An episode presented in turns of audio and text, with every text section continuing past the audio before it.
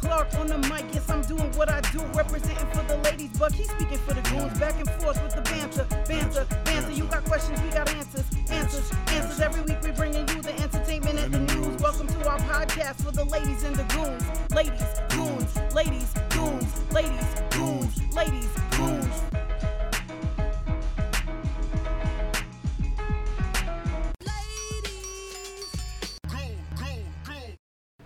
Hello everyone, and welcome to episode ten of the Ladies, Ladies and Goons, Goons podcast. podcast. It's episode ten already. It should it's really be twelve. Um, That's but, about you know, how many people listen to it. Huh? What'd you say? We got an episode for every listener. That's how he feels. Um, but hey, episode ten. And today we are going to focus a little bit on hip-hop. Yay! I appreciate all ten of our listeners, though. I appreciate all of our listeners, correct. I do. All right, so I'm going to ask some questions and have Buck talk a little bit. I'll talk a little bit. But today it's all about hip-hop. All right, so Buck. This is a general question. You can answer it however you feel, but what did hip-hop do for you? Man, hip-hop has done so much for me throughout my lifetime. You've been doing the most right now. I mean, like... I know you're joking. You're not joking, but you are, because you don't talk like that. I'm not joking, but I'm saying it jokingly. Yes. That's just a funny question to hear. Like, what is it? That's a hard question to answer. It's done so much, like, in so many ways. What do you consider hip-hop? Huh. The hop with hipness to it. That sounds funny, but that's how I always thought of hip-hop. Like, back in the days when it started getting cool and they started doing the hop, and all the bands was performing that kind of music, it had like a little dweeby vibe to it. And then the black people threw the hipness in it. Yes, it's true. Because it was songs like the hop, and they had like, they had topics. They talked about a lot of the stuff that we talk about now, but different nomenclature. And then it just got hip, like the hip, the hop, the hibbit.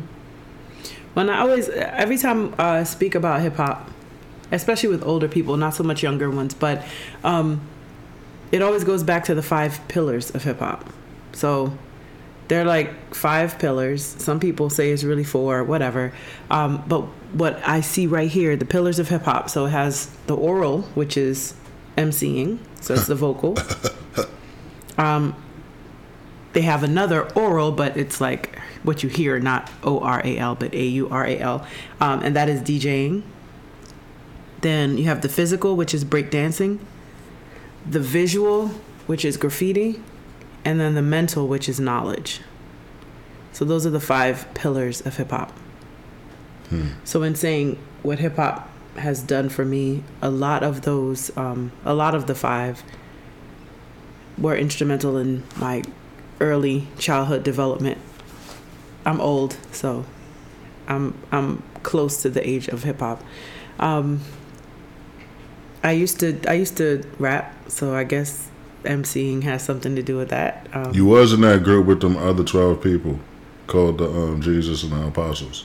I don't know what he's talking about and why he thinks that's funny, but um, yeah, I used to I used to rap, so um, that was an important part of my life for a short portion of my life. And then um, I did actually D J for a very short time until I moved into production. So I think for me, I know it just says DJing there, but I think DJing and music production all go into the same bucket. So emceeing or even writing music, like those, I put them all together. You still D J a little bit, don't you? Like in the shower, Vicky, Vicky? No. I don't. um, and then breakdancing or any type of dance, hip-hop dance, has been a major portion of my, my younger life. Graffiti, which is a visual. I'm a visual artist now. I do a lot of visual artwork. Um, and then knowledge, mental, I guess the, the mental aspect, depending on what you're listening to. But um, everything that you listen to, you take in some, some information from that. So hip hop has done a lot for me. Hip hop has been a major portion of my life. And although it may not feel like it is as much right now, um, it, it, it was a lot. It, it guided me a lot. And just being around hip hop gives you a little bit more swagger too.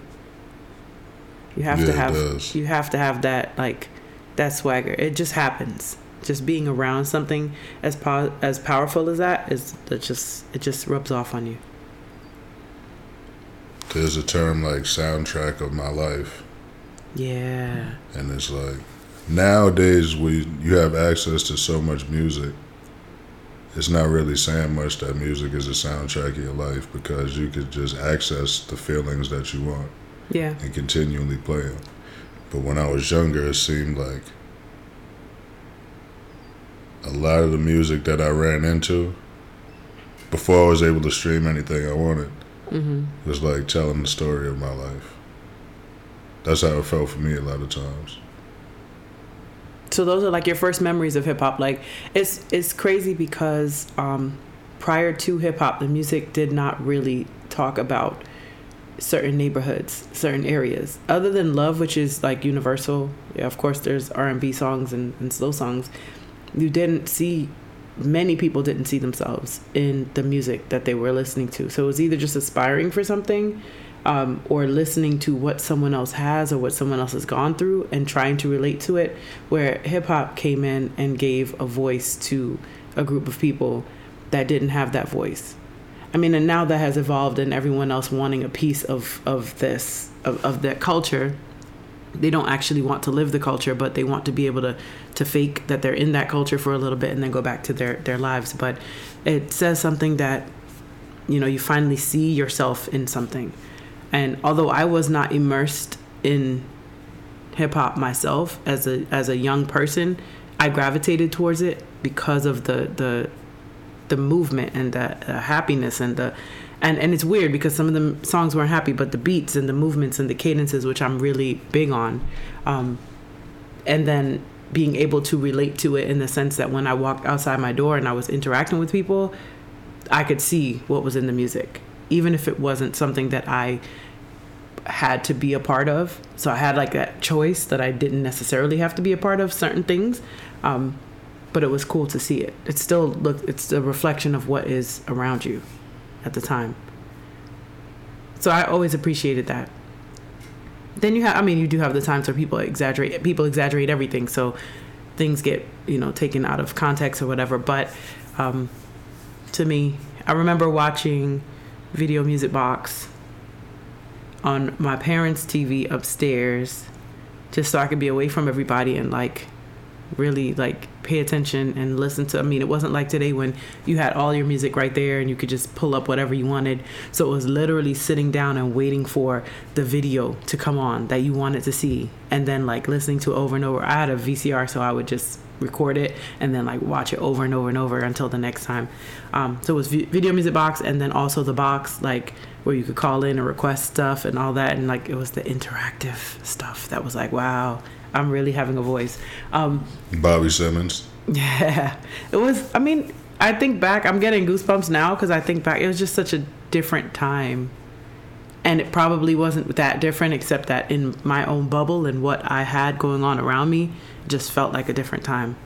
I know people people criticize what's going on now, but if you really if you really stop and think about it and you hear the stories of people back then, they're no different than the stories now, but we now have like things to capture it. And so everyone can see it and it's like out there and people can see it more. So it seems like so much more is going on, which I don't even necessarily think that so much more is actually going on. It's just you're getting to see it a little bit more.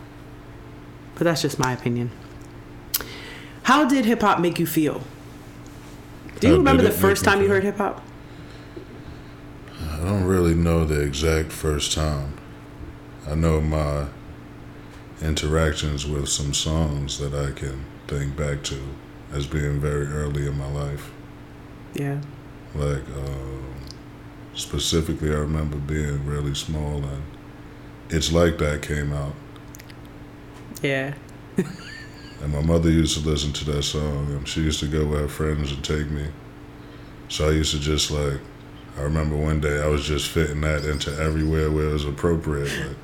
Like, somebody would say something happened, like, why would that, why would they do that? And I'd be like, it's like that, and that's the, the way, way it is. is.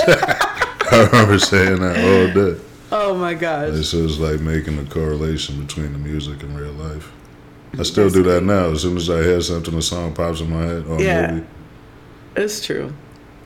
I mean, I was not born in this country, so I came here when I was three, um, and we moved to, I think, Florida first, but I wouldn't remember that, and then eventually New York. So I, I first interaction with hip-hop was in Brooklyn, um, on Pacific Street, which is where I lived in, um, in Brooklyn, and there was a block party. It's the first time I heard a block party. Like, I never knew what that was, and so they closed off our block and had like all this music and everything going on, and it was like it was like equivalent to a, a carnival or something. Like, I was just so happy. With the beats were so loud, and we were on, I believe we lived on the third floor um of a three floor apartment building, um and so the whole building was like shaking. And then I went outside and I just saw so much happiness and like people running around and kids playing. And um, it was in the summertime, and they had the spray, the um, the fire hose, whatever, like the fire, what is it? Hydrant.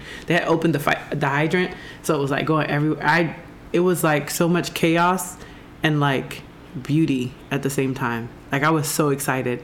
And it took a while for me to be able to get outside, because I couldn't go out by myself. So my mom had to go, and she was doing a bunch of other stuff. And I was just in the window like, whatever this is, I want it. I was like, I never heard those songs. And when you move to, a lot of times when uh, when a family moves to America, there's a lot of assimilation that goes on, and you're trying to, to fit in more so than anything else. So it, whatever, the music that we were listening to, whatever my parents were listening to, of course we always had Bob Marley, we always had reggae going on in the house, but then it was like, for my mom, it was a lot of R and B, things that were on the radio. Um, my dad was basically top forty, like anything that was on like the regular radio, um, whatever. So those were the mu- that was the music that I was um, privy to at a very young age. But then hip hop got big, and it was just it was just great. I don't know. It was just amazing. It changed my life forever. Um. So, yeah, that was my first memory, really, of hip-hop. And then from there, I was the one in my family that was always into hip-hop or hip-hop culture or fashion or whatever. I started working early. I got a job early, so I wouldn't have to ask my parents for anything, um, and I could just get what I wanted, which is not really how that works. You can't just, I mean, I did that, but now looking back in it, I realize that's kind of disrespectful, because I was just basically like, well, I'm making my own money, so you can't tell me anything. So I used to go and just buy stuff, and they'd be like, where did you get that? I'm like, oh, I just bought it. But, you know, nowadays, like, if I had my own kid, that wouldn't I wouldn't let that fly. But they were gracious, and they let me, within reason, kind of get things. Some things they didn't even know that I got, but, you know, like, I know I got a beeper the first time I got a beeper. They had no idea for like a year. But I was, like, so excited. For what reason, I don't know. I didn't even know that many people that had beepers either. So it was, like, it was just sitting there for me to play around with. I don't know. Um, but, yeah. A little bit of a segue, though, because I was just talking about being... I was born in Jamaica, as I've told you all before. Um, so I have, like, hip-hop and reggae slash dance hall. To me, they go hand in hand. To me, they're... Whenever I hear hip-hop, I assume that some reggae or dance hall is going to be thrown in there. Um... So they're synonymous. And actually, I would look at reggae and dancehall the way I look like hip-hop hip-hop and R and B. Like, reggae would be more like the R and B version of that same type of music, and then dancehall would be the hip-hop. That's how I've always rationalized it in my mind. There's other types of reggae, too, obviously, just like there's other types of R and B. But um, that's how I kind of looked at it. But do you have any, like, thoughts on, like, reggae, dancehall compared to hip-hop? Are they similar? Are they in the same vein? Like, what do you think? Hmm, I think they're, um, they are similar in purpose, somewhat in sound. a lot of old school sound. Has to be. Cool Herc started hip hop, and Cool Herc is Jamaican, isn't he? Yeah. Yeah, so there's similarities. As with anything, it, something starts one way and then it takes off. And people always want things to stay the same, and it just not. It just doesn't make sense for that. So it, ta- it starts one way and it takes off. Um, it's easier to get ideas for something once there's already a foundation, and that's what people forget. Like, the first person to do something, that's why they get so much props, because it's like there was nothing else, and this just came from whatever it came from, and they created it. Once you have that foundation, you can be like, oh, yeah, you can skip all of that other part because you have this one foundation. And now you can say, well, what if we add this? Or what if we take away this? Because you have something to work from. Um, and I think that's kind of where it get, like, when people will say that, you know, someone's the greatest of all time, and you might have a newer artist that you like better, and you're like, they sound better, their music is better, but others may be taking into consideration what that other person had to work with, and what and how much they helped the newer artists get to where they want are going to be or wanted to be faster. Mm-hmm. All right, so this question is for both of us. When did you start rapping and producing? I started rapping, I want to say, in nineteen ninety, in the late nineteen hundreds. In the late nineteen hundreds. Okay. Yeah, started in the like late school? nineteen hundreds. Not at school. They always had little ciphers at school. At a little table, everyone banging on the table and trying to rap. I used to do those, but I didn't consider myself a rapper then. I just used to do it because I, I could rap. I never did ciphers, like, because I was never, like, really, like, a freestyle rapper. I like to write. Yeah. Same. So I, I don't freestyle. The ciphers were a little bit easier back in the day because they were really slow and gave people a chance to think of something. So all you had to do was know how to rhyme enough. Like, especially for a girl, because it's not like I was going to be talking about busting guns or some craziness. It was something like whatever's in the room. Um, so I used to do those. I just never like to have to find something to say, and I like to say things that are, like, witty. Yeah, you like to think about what you say before you say it. Yeah. Because that's the thing. When you freestyle off the top of your head, it's like anything's liable to come out, even if it's not something that you really feel. Sometimes right. It's just that something rhymes, or you say something because it's funny, and it's something you probably would have said in your mind in regular life, and it wouldn't come out. And then you're held, you know, accountable for what has been said. So I've seen a lot of fights start with um, freestyles. Everyone's a comedian at that point. The producing. I started producing probably, I'll say, in the early two thousands. Mm-hmm. Yeah, because I didn't want to go to other people for beats. And I used to listen to music to, like, hear the drum pattern. And I thought I had it down to a science. The drum pattern, the sample. Yeah. So, like, yeah, like the early two thousands. I think mine was... Mine was similar. I don't think so. I started, I started like doing little freestyles, funny things, whatever, and talent shows. Like my sister, my older sister, was always very creative, and so um, since we weren't like we weren't going to be going out and just hanging out, so on our block was like our little refuge, and we would hang out on the block, and we would have a block show. So there was like one house across the street that our, our friend owned the house, and then there was a plot of land beside it, just enough to fit a house, and eventually they put a house there, like, before we moved, but prior to that it was just an empty lot. And so we would set up, the sidewalk was raised higher because the lot, you have to go down into the lot to, like, build the foundation or whatever, and it was never built. So the sidewalk ended up being the stage, and then we went down, we put chairs and stuff in there, and we'd have a show, like, every year. We'd work the entire year, work up to the show, and then have the show. My sister used to also have, we had, like, beauty pageants and stuff, and we got in trouble because we cut all of my mom's roses off to make bouquets, and she was pissed. I don't think she ever forgave us. She talked about it like a year ago. She's never forgiven us for that. They were the most beautiful roses, and we just cut a huge bouquet for first prize, um, first prize, and the place, and then we had like second and third, and like all of her, all of her beautiful roses. Anyway. So we used to do that, and we used to dance a lot. So hip-hop dance a lot, um, and dance competitively and go into Manhattan and compete against other um, people and kids and adults. At one point, we were just, like, going in and, and dancing against anyone. Um, but I used to, on the block party, the block show, I would sing, which I'm not really a singer, but they were like, oh, yeah, you have a great voice. You need to sing. So I remember singing I'm Not Your Superwoman.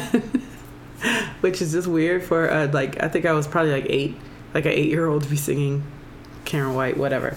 Um, and I rapped a couple of times, but it was not my own raps. Like, I just performed whatever. Like, I think we did Supersonic and we did, like, other things. But we, we were mainly performers, so anything that we could perform.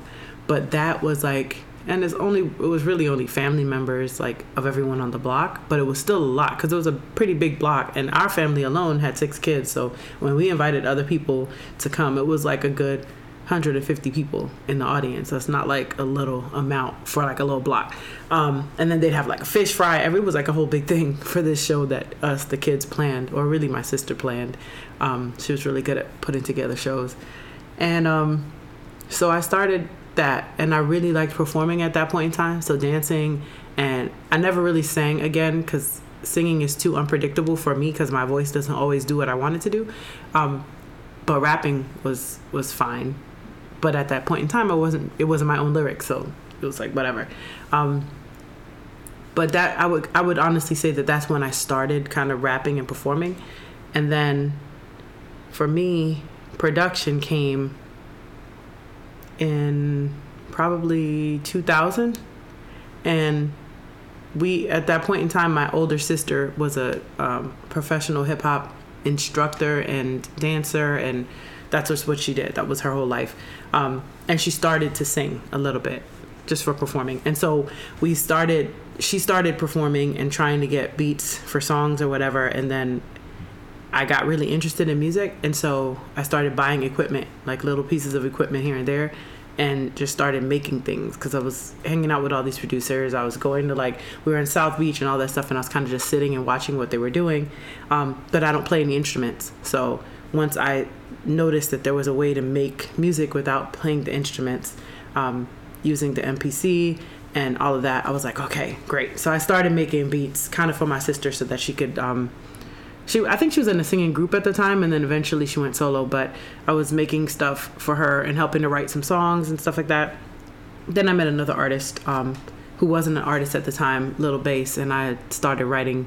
He was probably six, and I wrote his first rap, and then his he just took off from there, his career. He just, like, that's what he decided to do um, with his life, but I started managing him and his brothers, and then managed, so mine went from, like, I was behind the scenes, I was doing the music production, and then I started doing management and being in Miami and having connections, especially with that family because they knew everybody. That kind of started with my whole, all right, this is what I'm going to do, music. This is something I'm going to do. It didn't last too, too long, actually, but, you know, at the time, it was, like, amazing. And it was all hip-hop because, that's, I mean, hip-hop and R and B, that's what, that's what my focus was. So I went to managing artists. We eventually went to... owning a hip-hop dance studio when I stepped back a little bit from music production and the entertainment industry, which is kind of um entertainment industry is great if you already have money and you don't need to you don't really need to rely on other people for anything, but it wasn't the greatest. So I stepped back from that, and then we had like a hip-hop dance studio for a while. It's called Face of Hip Hop in Sunrise, Florida. So that was that was fun because it was another way to to still have those performances and kind of see the younger kids and stay connected to the younger kids and kind of what they were interested in, um, which I believe is what is going to segue eventually to the new hip hop and what's going on, but maybe why I have slightly I have a slightly different view on the things that are out now than a lot of other people. Um, but anyway, anything else you want to add about hip hop, either rapping or are you as a producer? Uh, not really. Buck the President's beats are ahead of their time. So by the time he's moved on to the next thing, you might be ready for the first thing that he created. He has to keep going back and re- remixing and doing different things because, you know, the times change. But if you get a chance, check out Buck the President on SoundCloud, on YouTube, all that. Um, all right, so change gears just slightly. How do you feel about hip-hop now? The state of hip-hop now. So not thinking back on the old stuff. What's coming out right now? How do you feel? Hmm. The state of hip-hop as what's coming out now? Yeah. Like the music, the, I mean, the music, the ability to stream, the um, performances, whatever it is. Like what's going on now, which is completely different than what happened in the past. So how do you feel about it?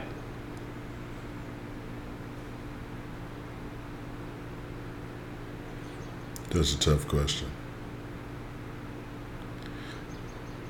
I mean, I I used to feel a way about it. Now I just accept it as it is what it is. I think it's going to go through a cycle of... Right now I feel like there's no real, like, lyrical content. It's not really valued at a premium. But then if I think back, music and radio... The music on the radio has always been about dancing. So it's really more the beats and the cadences. It just so happened that when I was younger, most of the cadences contained lyrics that were like substantial or intricate, like a lot of wordplay, which is like my favorite part of hip hop. And to be clear, we still have a lot of artists that do that now, um, but they're not the popular artists. So is that that say anything about them, or does it say something about the audience and what the audience actually wants? A lot of it is what's being pushed on the audience, especially a younger audience, to make right. them desire certain things. And as they grow, that just becomes, you know, the music kind of takes that, that turn. But... as my dog is in the background having a fit. I don't know what she's doing right now. Actually doing nothing, just wants to make noise. She wants to be heard. Every episode, there's either her snoring or something going on with her, but whatever. Right now, she's tap dancing. Um, so, I don't know. I feel I feel like there's a place for all types of hip-hop. And... the only reason, the main, not only, I won't say only, the main reason... the majority of the people that are angry with what hip-hop is doing now is because it's making money. Because if it wasn't, these these things have always existed. If it wasn't what's making money, there wouldn't be an issue. It'd just be like, oh, okay, yeah, whatever. But a lot of that has to do with, with the audience and ourselves and kind of what we allow and what we don't allow. And this is not dealing with the children because the children are fed what they're fed and then they kind of, they take that and run with it. But... if there's not an audience for something, like I, the same thing happens. Like I'll read a headline and then I'll say to Buck, like, oh, I saw this headline on whatever. And then he'll ask me like, well, what is it saying? I was like, I don't know. I'm not clicking on it. The headline itself sounds like something I didn't want to give a click. So eventually I'll probably hear what happened, but I just, I don't want to be a person that gives that click. And so the same thing with music. A lot of the times I'll listen to music that's not like the best, like the, the content or what they're saying, and I kind of block it out and I listen for cadence and the beat and, and how I how the music itself makes me feel. And that might not be the best thing because words do have, you know, meaning and, and all of that, but what I'm taking in from it is something different. Like, I don't have to listen to a, a song that's saying, you know, I'm going to kill everybody in here. Like, I'm not going to go out tomorrow and, like, kill everybody in the place. Like, I'm just not going to do that. That's not my headspace. But that doesn't mean that a kid doesn't listen to the same thing and then decide, oh, I'm going to do this because this will make me cool. That's just, you know, that's one of those things, though, that I think until your brain has developed to a certain level, there should be things you're not exposed to. And we don't have that. Um, we don't have that luxury anymore because now you can find anything anywhere, no matter what the age, whether you're and, and I can't blame parents because it, it, even if it's not in your home, once you leave, Once you go to school, once you go anywhere else, these things are available for anyone who has Wi-Fi. So I think those, I, I, all of that and the exposure, the early exposure to so many different things, um, may, makes the music change a little bit. In the midst of all that, we still have a lot of people who are considered conscious, even young kids that are, are fighting for causes and, and they, they're really passionate about certain things, but it's not, it's usually not the majority, because those, that's an uphill battle instead of this kind of coasting and just. It doesn't even have to be conscious for me. It could just be like, you could say, I'm, I'm going to go in this room and kill everybody in there, but don't just say, I'm going to go in this room and kill everybody in there. Yeah, made me work like, a little make bit. Make it different. Like, think about it and be like, oh, that kind of distract. That ha- that's true, and that kind of distracts me from, like, depending on how the person is saying it. It's like the equivalent for me of listening to. Okay, I won't say equivalent. This might be completely off of what you just said, but, um, like, if I listen to music that's in another language and I can still enjoy it, even if I don't know what's going on, that's kind of what I do when I listen to music that I can understand what they're saying, but I decide to listen to the beat, listen to the cadence, feel how my how I feel about it. Sometimes I listen to things that are really ratchet because I just want to, for whatever reason, that's the feeling I want. I'm not going out to do any of those things, but the feeling, the way, the, the adrenaline rush, all of that, I want that at that point in time. So I'll blast my music and drive around and be singing and screaming at the top of my lungs and then get out the car and come back and just be regular, whatever. Um, And Buck has told me numerous times that I have to go through all different emotions all the time, every day. Um, and maybe that's it. But for myself, I do that. But I, I can't. It's just kind of it's kind of sad because I know a lot of a lot of other people don't. And kids definitely don't and fall into the trap of what's going on. I think just way too many things are being marketed towards kids, too, using hip hop.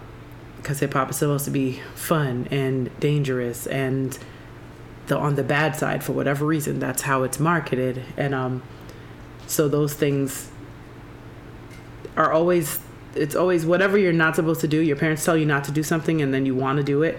So when you market something like that, that's what kids gravitate towards and they kind of want to do it. This dog. Um... I don't even listen to the radio, so I don't know what's going on. I, I don't watch video shows. I don't do any of that. I don't watch video shows anymore. I don't even know if they're still if they still come on. I used to all the time. It used to be my thing. And um, but the radio I listen to all the time. I'll get in the car and then whatever comes on, depending on where you live. They're there's different. So I'm I mean I'm in Connecticut, so there's always a lot of. Um, Near Hartford, which is a lot of uh, reggae and dancehall, and a lot of Afro beats on the radio regularly. A lot of um, Span- uh, Hispanic music on the radio, and then hip hop. So the station that I listen to is a hip hop station, but whenever I turn on the radio, those are the- and then old school hip hop. So there's a lot of that going on on the radio, um, and then I'll listen to Pandora or like basically Pandora, um, and then just choose different stations. Of different artists that I like and then the things that come on there. So that's where I get my new music because I don't really, I'm not really out there like listen. I don't even have, the, I don't have the time to go researching new music. I guess I could make the time, but I at this present time, I get new music either from Buck the President when he's telling me something new is being released, or I listen to the radio and a cadence or a beat really is something, it's repetitive and it's just something that I like. And so I end up singing that and that'll end up being my new music. I also work at a school, so whatever I hear them blasting, I tend to try to listen to because you want to connect to the, you know, the kids and see what it is that they're actually listening to. And sometimes that's very scary. But, um, yeah. In your opinion, Mister President, there are a lot of crazy things that are going on. Um, we see in hip-hop news, entertainment news, all of that stuff. Do you feel like these are all new things that are going on, or have they always been the same things going on and we just haven't been report it hasn't been reported back to the masses in the same way? Do you really Say feel like again? it's I'm sorry. Do you do you really feel like it's like all of the different things that we hear. There's so many things that we hear in um, hip hop news. I will say specifically hip hop news because, you know, people talk, you talk about the drug use, you talk about um, the violence, the misogyny. There's a lot of things that are ingrained in the culture. Um, even the homosexuality, um, there's a lot of things that are ingrained in the culture. And so within that culture, do you think that these things have really changed a lot over the time frame? Or is it just that it is, you know, it wasn't something that was documented before? Um, I think it's documented before. It may have gotten a little worse. As all things elevate, I think the I think the simplicity of things. It's like um, Tutti Frutti. Mhm. That's the name of that song. Mhm. What is that song about? It's not about anything that's like for kids, mm-mm, but the way it's put, yeah, it's disguised. Like yeah. It takes some thought. Yeah. When we That's were growing true. up, a lot of things, they got a little more blatant. I remember how, like, Jodeci was a big step away from, like, New Edition. Yeah, like traditional R and B stuff, yeah. But they weren't even really, like, that crazy, as crazy as it is now. Yeah. But, you know, that comes from the media and radio allowing what they allow, right, whether it was T V, whatever. That doesn't mean if this we didn't have these restrictions back then, you wouldn't be seeing all kind of craziness. Because what we hear, stories we hear now about this person in this hotel room fighting this person and getting burnt with a crack pipe and all this, you're like, what the heck? These people that you revered for, you know, whatever. Um, now you hear it, but there was nothing. It was just word of mouth, so people could make it die quickly. Even now, with all of these things that we can see, if you have enough money, things die pretty quickly. So it's kind of like the same thing. So these, the fact that they had to, now they don't have to hide those things because those are the sales. But if you have to hide it and you still choose to make songs that have secret messaging to be like, look, this is what I'm really doing, and y'all that know, know, then that means it's something you wanted to do anyway. And people say, well, we were we were very tactical about it. Like, no, you were restricted and you weren't free to do the things you wanted to do. And therefore, you did them and said, oh, look, look, I'm going to trick everybody. They're just not going to know. And if someone didn't tell you you couldn't do that, you probably would have been. I mean, and this is, I'm talking about hip hop. We've had the same things that we have going on, like Lil Nas X and all those, the, the things we have going on now, other genres of music have had. So it's been like rock, and you've had all of this kind of androgyny and, and, and all that other, you've had things there. It just wasn't this type of music that allowed for it because the group was like, no. But whether you're talking, there's. But I think like hip hop started off as almost as like punk and rock did. Yeah, the underground. It's like yeah, but it's like the anti-culture. Yeah. It did. So whatever's popular wasn't necessarily hip hop. Yeah, hip hop was like the opposite things. Of what was popular. But hip hop ma- was strong enough to make things popular. So right, it's almost it became like a self- strong enough to make things popular. Yeah. But it's almost like a self-destruct because it's the same way like when, when people like underground groups and then they break and become big, even if they did not change, the fact that a lot of people like them, I don't like it anymore. So it's almost like you want to set up this type of music or this type of culture to be a self-destruct culture. I will be here to support you until I feel like you've gotten too big and now forget you. I don't want you anymore. That's not, so then if you're not supporting it anymore, the people that took it and went wherever with it are the ones supporting it now. The entire thing has to change to what those people want because that's the support. But we kind of, we, we do that in and of ourselves when we don't try to support and mentor and like, like actually support the artists that we care about. Oh, you have fifteen hundred people that like you now, so I can't like you anymore. I mean, that's that's crazy. Same thing happens with punk bands or whatever. So it's not exclusive to hip hop. The same thing happens. People are like, oh, they're on M T V now or they're on whatever. They're they're too big for us now. So you want your idols and you want the people that you really care about to not be major artists and not have success that they may have dreamt of. And while you do that and you hollow out those same people that want the core things of lyricism and, and being smart and witty and all of that. So they pull themselves out of the, the mix, which means now you are no longer the target audience because you're not even in the mix anymore. And then wonder why everything has, has been taken and changed into what it is. I don't know. Just my thoughts. I'm just talking, you know. No, I understand that. Is what it is. I was thinking if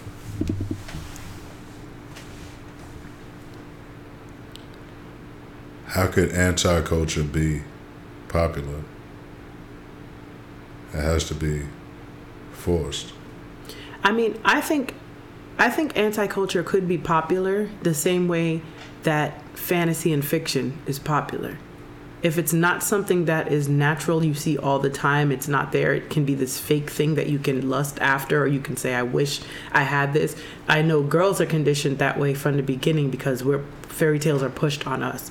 And it's this fake world. It doesn't have to be, but everything that's thrown into it is so fake and so this. And there's even death. There's people poisoning people. There's there's a bunch of crazy stuff that's in these fairy tales. And all we take from it is after all the tri- the turmoil and, and trials and tribulations, at the end you have this Prince Charming, and you can live happily ever after. That's never explained what that means. It's just the words happily ever after.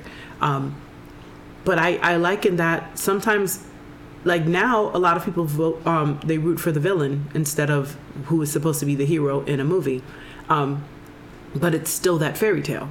And fairy tale sounds like it's a positive thing, but there's a lot of evil and, and all of that that's in there as well. So it's that fairy tale, that fantasy, the fact that people can dress up and and and, and pretend to be, you know, these characters and go to Comic-Con and go to all that stuff. Like, there's something there. And we're moving that way as well in the virtual world where you can be anything that you think you want to be.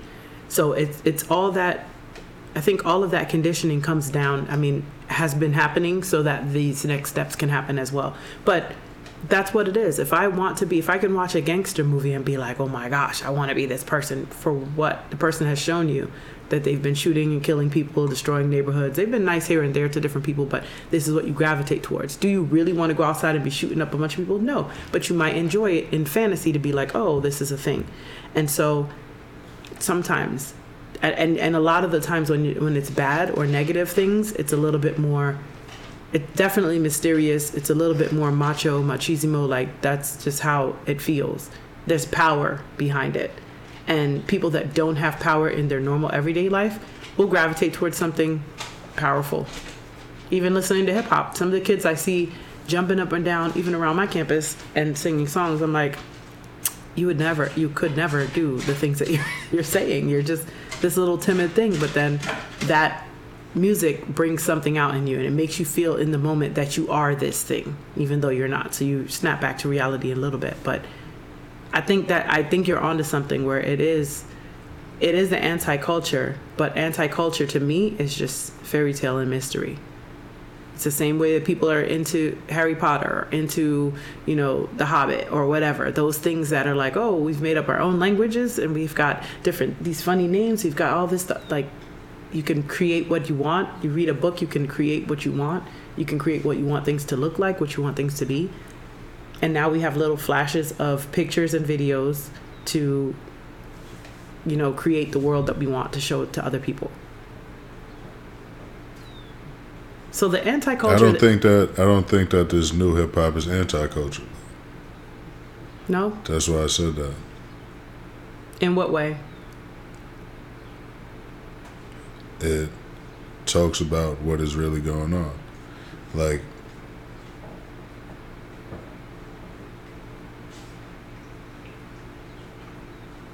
Other times, I remember the analysis of things. It spoke of them as bad or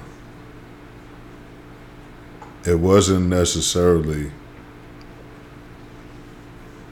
promoting the lifestyle. Like N W A has songs that are like positive. Mm-hmm.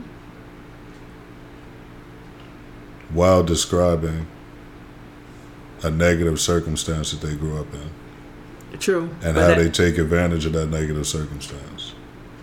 But that's all about perception, because somebody that's in that negative circumstance will look at it as it's a something positive, and somebody that's not in that circumstance, just listening to it, it all sounds like negative. Express yourself.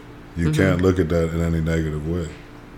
That's why I said they have songs that are positive songs. But you're saying it from a specific perspective. You could listen to Express Yourself and, and not be anywhere connected to that culture at all and look at it negatively. Are you justified? Maybe not, but I know people have. Um, and so it just depends on your perspective and how you want. You can spin anything to be good or bad, but... You can't really spin anything to be good. You can. You can put a spin on anything. It's, okay, it's all you about, can put a spin about, on, but there are some things that are good and some things that are bad without any spin, just how they are. Okay, anybody could spin anything to feel any way about it. This is true. And it only makes a huge difference in people's lives depending on who's doing the spinning and who has the reach to, to taint other people's minds. That's how, I mean, that's how I, I view it. Because I'm agreeing with what you're saying. Because there are there are a ton. I mean, we've had what self-destruction. We've had like there's there's songs that um, or heal or heal yourself. So we've had songs. It's not even that though. Not just talking about. If you bring up any artist,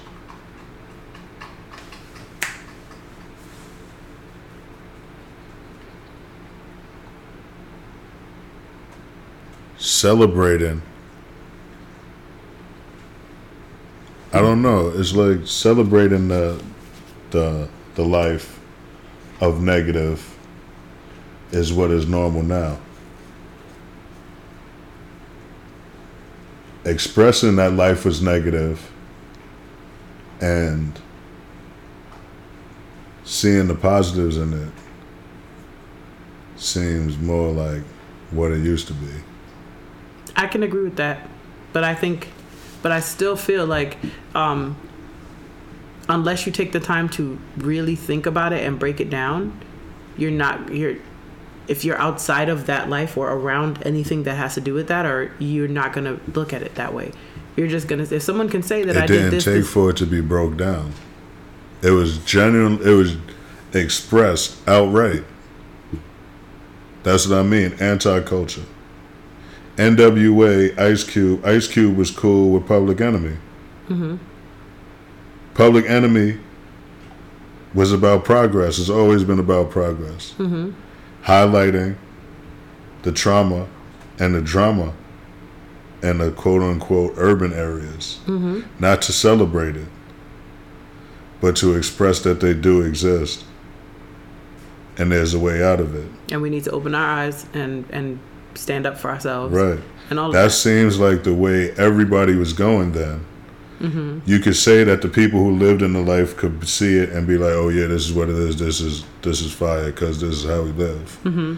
But the actual words in the song, without any spin and interpretation, taken at face value, mm-hmm. was showing that it was something that needed to be changed. True. Even no. Jay-Z was always... Jay-Z is my favorite rapper. I think he's the greatest of all time. Jay-Z celebrated the life, but with that mafia mentality showed that this that wasn't the end goal. And it was a result of being put in a situation where you can only reach but so high. Avoiding those things. To now where it's just outright celebrated that that's what they're doing. Like there's no plan after. It's like this is what it is, this is all it's ever going to be. That's what the music seems like to me now. Yeah. Because there's so much money to be made in that in that field. Of the and the reality of it. It's money to be made in the reality of it, which makes it no longer anti-culture. Mm-hmm. Because the anti-culture part would be this is how it is and we need to stop because it's not going to get us anywhere. That's mm-hmm. what it used to be. That's why I say it used to be anti-culture and mm-hmm. now it's just culture. Yeah. So I have a question for you. Do you think if we didn't, if, if hip-hop itself didn't veer to the right and do what is now uh, we, what we now know as, as hip hop. And it stayed in that vein of trying to uplift and trying to, to show and even revolt if you needed to. Do you think it would be as big as it is now, knowing that there are people who either will help to push something or just blacklist it and, and stop it at that point in time? I don't think at this point. Well, I think for... Prior to it getting to this point, I mean, though. Like, when it was in the stages where we were like, oh, my gosh, this thing is crossover now. Before it got to that crossover, if everything stayed that way, what do you think um, would have been the outcome? But I can't say what is crossover, because when I do a timeline in my head, I, I know you remember me saying that. I believe the time after Biggie and Tupac died, there was a time when dancing became the most important thing. Mm-hmm. I think that was the crossover I'm talking about. That made it, that made it easier for people to stomach and say, oh, look, they're doing these things. Okay, great. And then hip hop became like, okay, we hear this thing. We know, I know that artist. I know that puffy dude. I know that. And that, so it became like people could understand, okay, I know this. I know of this. And kind of was that breakthrough to try to, to hop over to mainstream. That's what I was thinking. I didn't know you were going to say that. And I don't know if that's what, how you feel as well. But I think that same part where you say kind of messed up hip hop and veer it to a certain way, that is what I think of when I think of crossover. That entire Puff Daddy and the Family type area with Mace and all of that, where everything, regardless, the lyrics were still the lyrics, but it was like a, a whole bunch of shiny suits and dancing and look at, look at this, look at. So it was like, oh, okay, the, oh, this is not that bad. Even if, because a lot of people listen to lyrics and they can't hear it. To them, it's like, they can't hear it. So if they're looking at something that's like bunch of happy dancing, even if it says something like kill your mom, they're not hearing that. And they're just like, that's what makes that crossover, that big sound. Take these eighties sounds that they're used to because they liked the eighties music, put that in there, mix it around and say, look, this is this new thing. And remember, it sounds kind of familiar and we're dancing and we're wearing shiny suits. What now? What? From there, it went to the songs that we're still talking about anti-culture.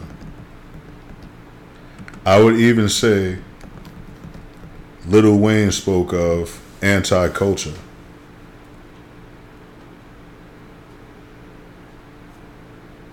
Because that would be the next big step for me. The music went from the Diddy session, the Diddy era, to dancing to Diddy's, to dancing to street music. Mm-hmm. Once you start dancing to the street music,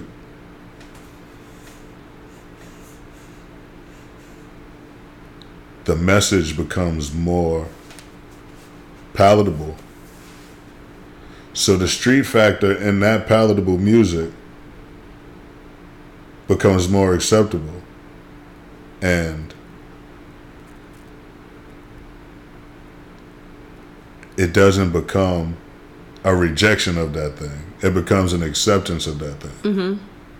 So once you accept that thing, that's where it went downhill.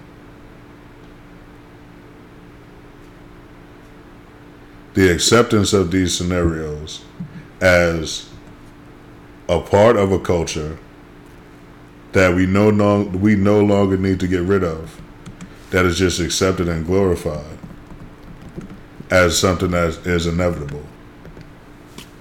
Yeah. That's where I have the, that's where I kind of have an issue sometimes, because I'll hear people, especially older people or people that have been into hip-hop for a very long time, criticize the newer um, generation. And rightfully so with the, criti- with the criticism. But then they'll be like, back in the day we had this. Or they'll like compare. And I'm like, the things that they bring up, I'm like, that's not... that's not good. Like they'll be like, oh, y'all think you're so you're so um, ratchet. We had my neck, my back. We had put it in your mouth. Like, okay, that means that means it was not a change. Like those things might not have been mainstream because they weren't allowed on the radio. But those are still the things that you gravitate towards and you say, oh, these are my things. They don't know anything about it. But in the next breath, they're saying, well, we were about change, and we mm, not always, and living through it, not always. It was just relatable because it was what we were going through. And I think these kids are growing up in a different age where the things that would have been relatable and the way that it was palatable for us is just not what they're they're looking for. And drugs has a lot to do with that, because drug culture is way younger. That's one thing that I I will say on a whole is younger, from parents giving their kids Adderall and Ritalin and all of that, because things being prescribed from younger, the drug culture is just different now. Um, and kids are just addicted to things. I remember when I was in high school, there was a lot of drug addicts. Mm-hmm.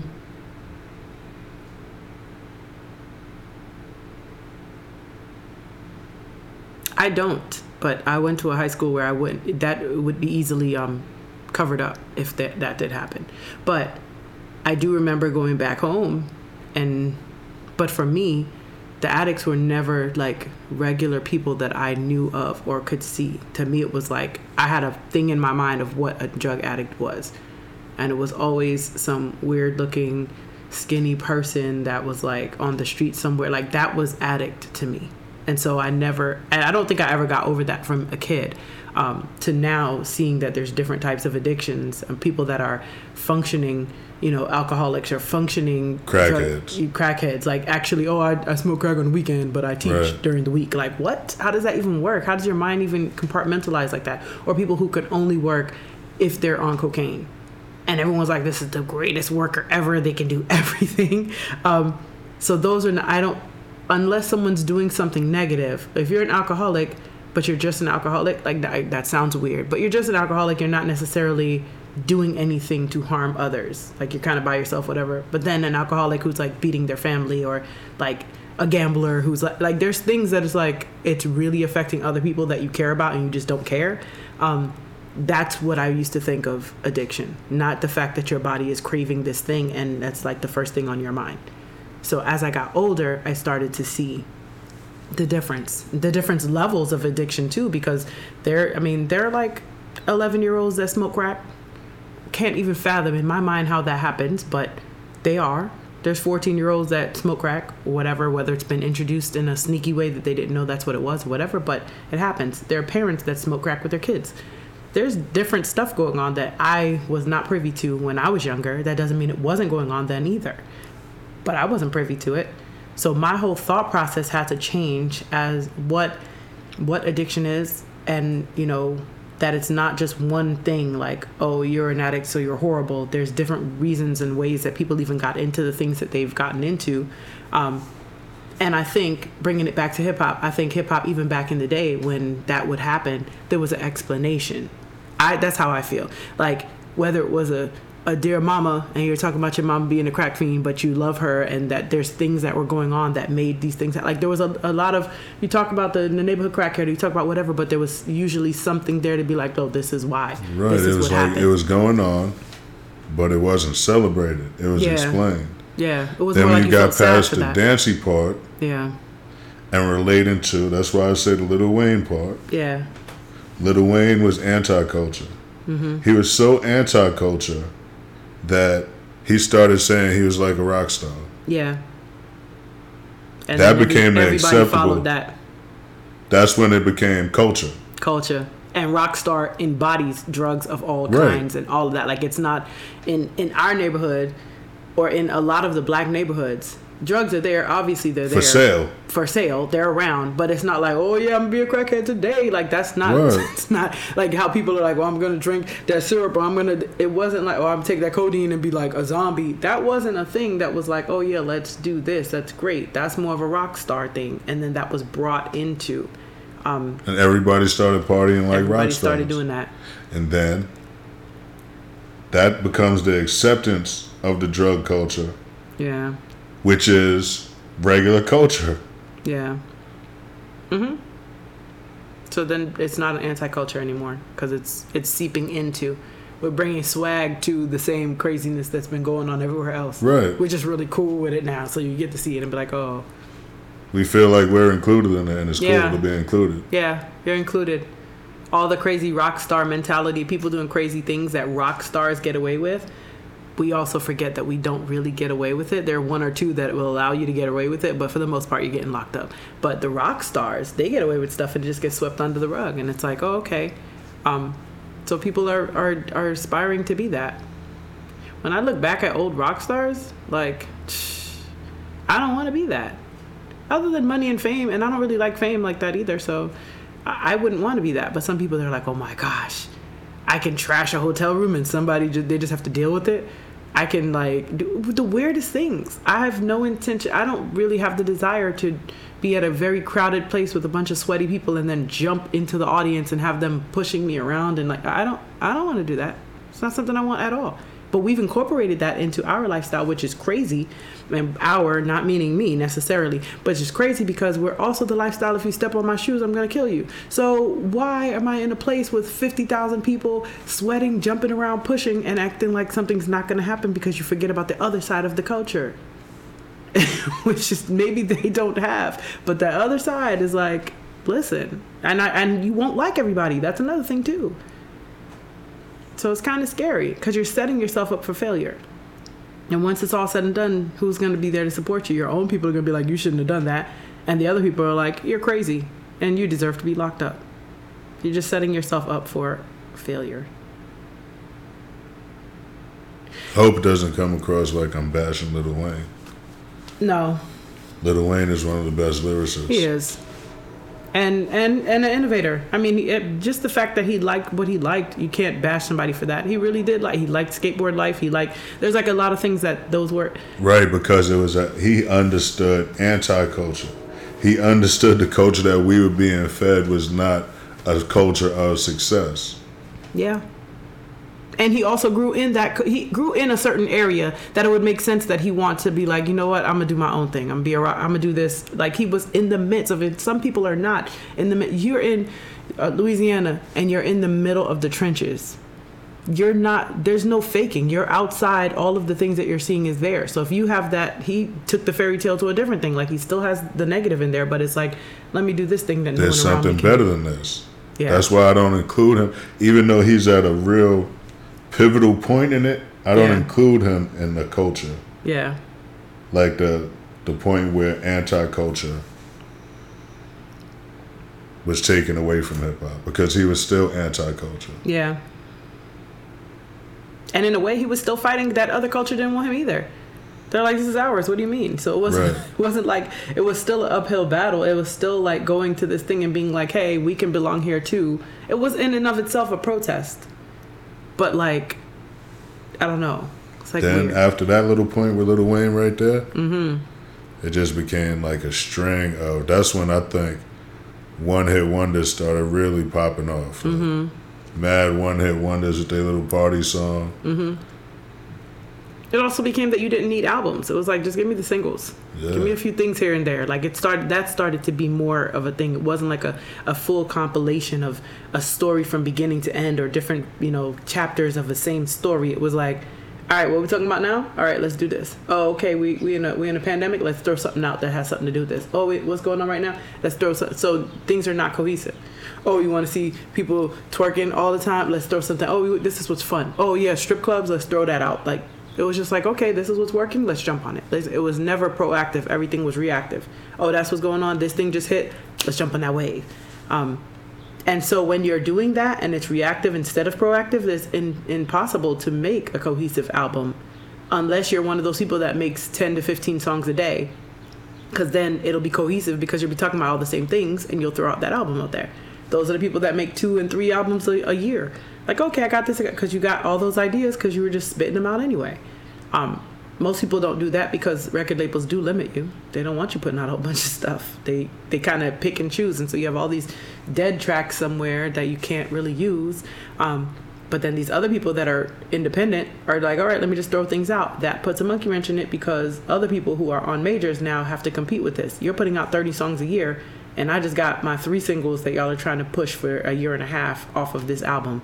And I'm trying to get people to... So now I either have to do something crazy some weirdness has to come out about me. Something has to put eyes on me. I have to like cuss somebody out or something to make people listen and then go listen to my stuff. And that's what's been happening. We've been having crazier, crazier, crazier things to push you towards somebody. Every time there's going to be a release, every time there's going to be something, you are, you know that it's coming because you'll be like, oh, this thing just happened. Oh, Donda's being released. Oh, this thing just happened. Oh, what? It's like, it's like clockwork. And even if it's not that artist, their P R, someone is always find somewhere to leak something because that's going to push it.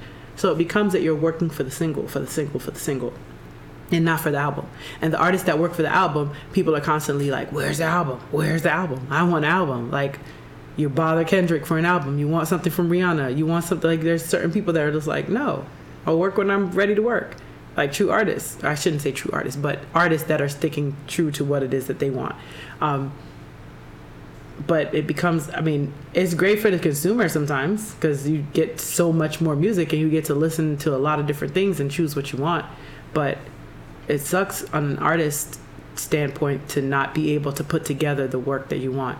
But artists also have to understand the work that you want to put out there may not be the popular thing, and it may, people might not like it. So you're either going to make your music because you want to make it and you like it and you stand behind it and then people gravitate towards it, I or you run the risk of, of losing. That's the part of the game, though. Yeah. I think you have to be willing to accept that sometimes people are not going to like what you like. You have to. That should that should actually push you to constantly be. You don't want to be complacent in what it is you do. Oh, yeah, I got the I got the remedy. Everybody loves it. I'm going to T-Pain this out and just be doing this thing forever. The like, thing to me, though, is if the artists who make albums can put out something that's different from the time and be successful, mm-hmm. the artist who's just looking for a single can't do that. Mm-hmm. They have to do what's out mm-hmm. so it could blend in mm-hmm. and be popular. Yeah. So you end up having to do, you could, if you could do double the work and you have the money, you could make your own album and make the album for the, for whatever needs to be done. You could make the radio single and still release your own thing. You can do like a Kanye West did and be like, the out, the, the label's not pushing what I need, so I'm going to do Through the Wire and put it out there myself and fund it. You could. In this day and age, it doesn't even cost as much to fund it because you can use social, you can use all of that. So you can actually do that as long as your contract doesn't say that you can't, like, put out anything unless they say, if you sign something horrible like that. But you could do that. You could put two different sides. Some some artists in the past have named named themselves two different things and like put out what's this under here, but legally I can put out this music because I'm this other person and it's my other persona or whatever it is. Who did that? Who did it? Um, Nelly did it on one of his things, but he made it like a double album, one side and the other side.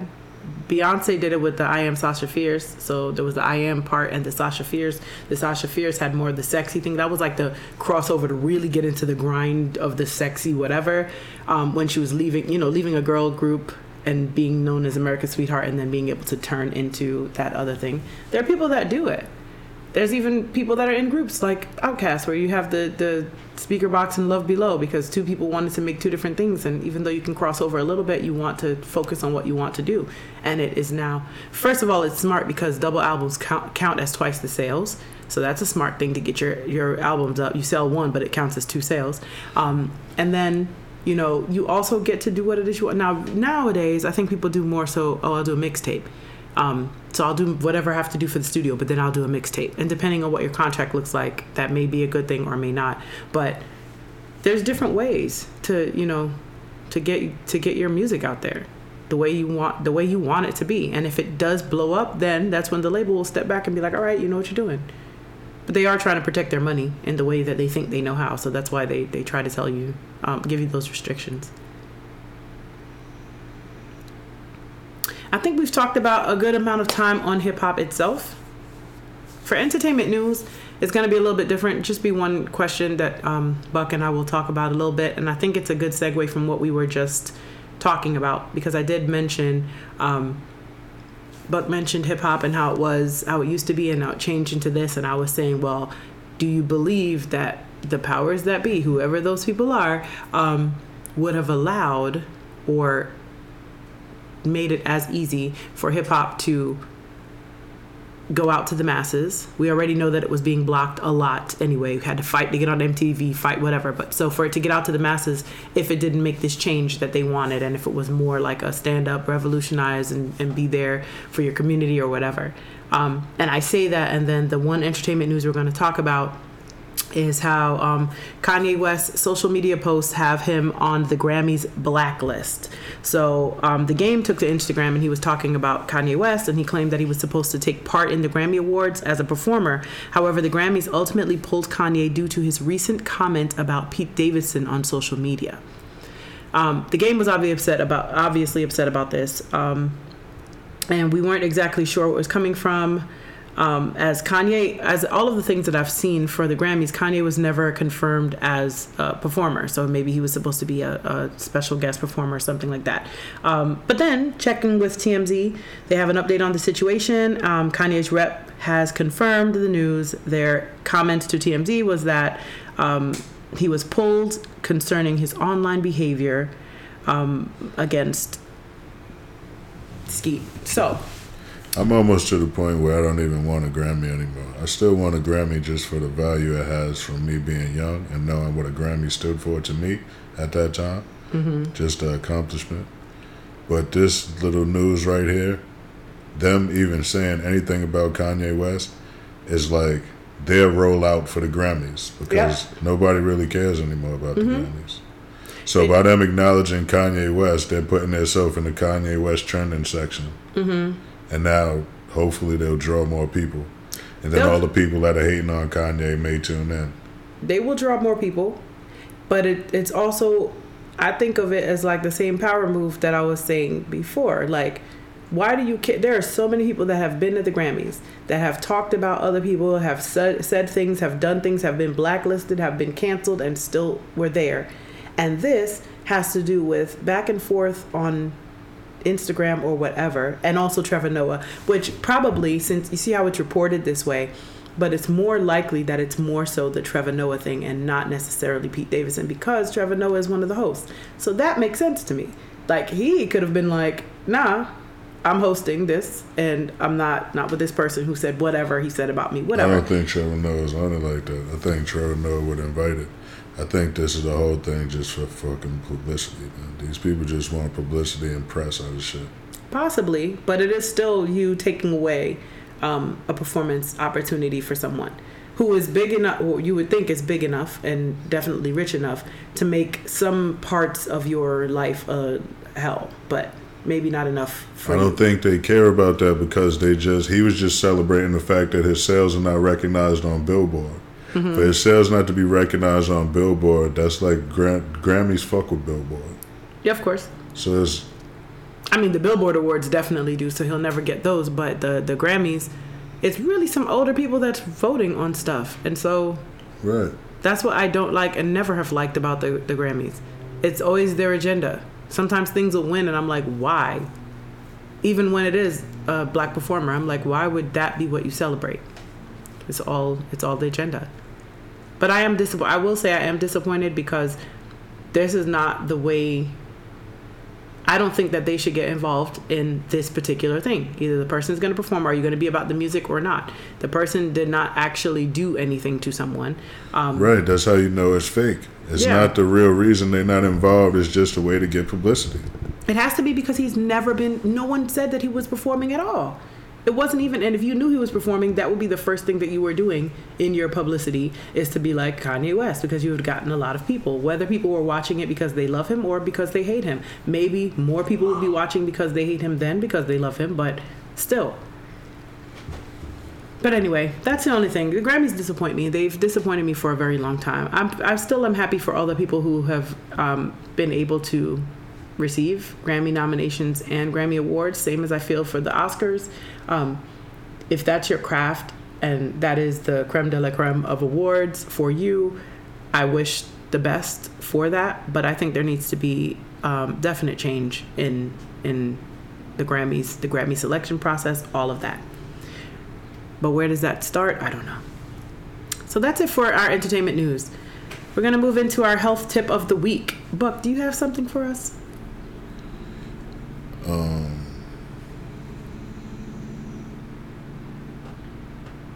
wash your hands. Always.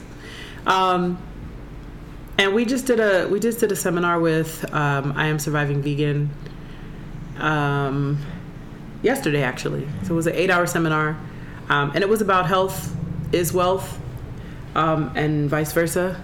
So my health tip is to get your finances in order. A lot of the times when your finances are not in order, there's a lot of um, stress, mental stra- stress and, and all of that that comes along with it. So start with something simple as trying to clean up your credit, and research ways that you can kind of clean up your credit and be, on paper, worth more. They too. Did have a section where they said that your cravings can be indicative of some kind of lack or emotional trauma that you're dealing with. True. She did also say that with um, pregnancy cravings, because since she was vegan and pregnant, and they were talking about the cravings is your body lacking something and needing to replenish that, and that's why you have those weird, crazy cravings, because your body knows what where those things come from. Um, but we can make better choices within those cravings. So, but put, brings up a great point. Um, research cravings and what they mean. Like if you crave crunchy things, what is that? Or sweet things, or salty. Like there's certain cravings that you have, and if you can research into it and try to like think about how you feel, think about your body, think about if you're really hungry or not. There's a lot of times when I'm not hungry and I just want to eat, and then I'll feel sick because I wasn't hungry and I didn't have the room for it, but I wanted to eat. Now, where does that come from? What was going on at that time? So that's my that my health tip is to is to focus a little bit on wealth and your um, and your credit, and trying to fix your credit. That's a baby step. And then um, also think about your cravings that you're having, and research what cravings cravings mean, um, and try to try to correct that slowly and surely. All right, I think that's our show for today, episode ten. Wow. Um, my closing remarks: learn to love who you are while striving to be a better version of you each day. Don't base your actions solely on your emotions. Try to find principles to live by and base your actions on those. Aim to be a good person, and then stick to your word as closely as you can. You cannot please everyone, so just try to be good, and everything else will work itself out. Thank you for listening. Strength, love, and blessings. Always. This is episode ten of the Ladies and Goons Podcast.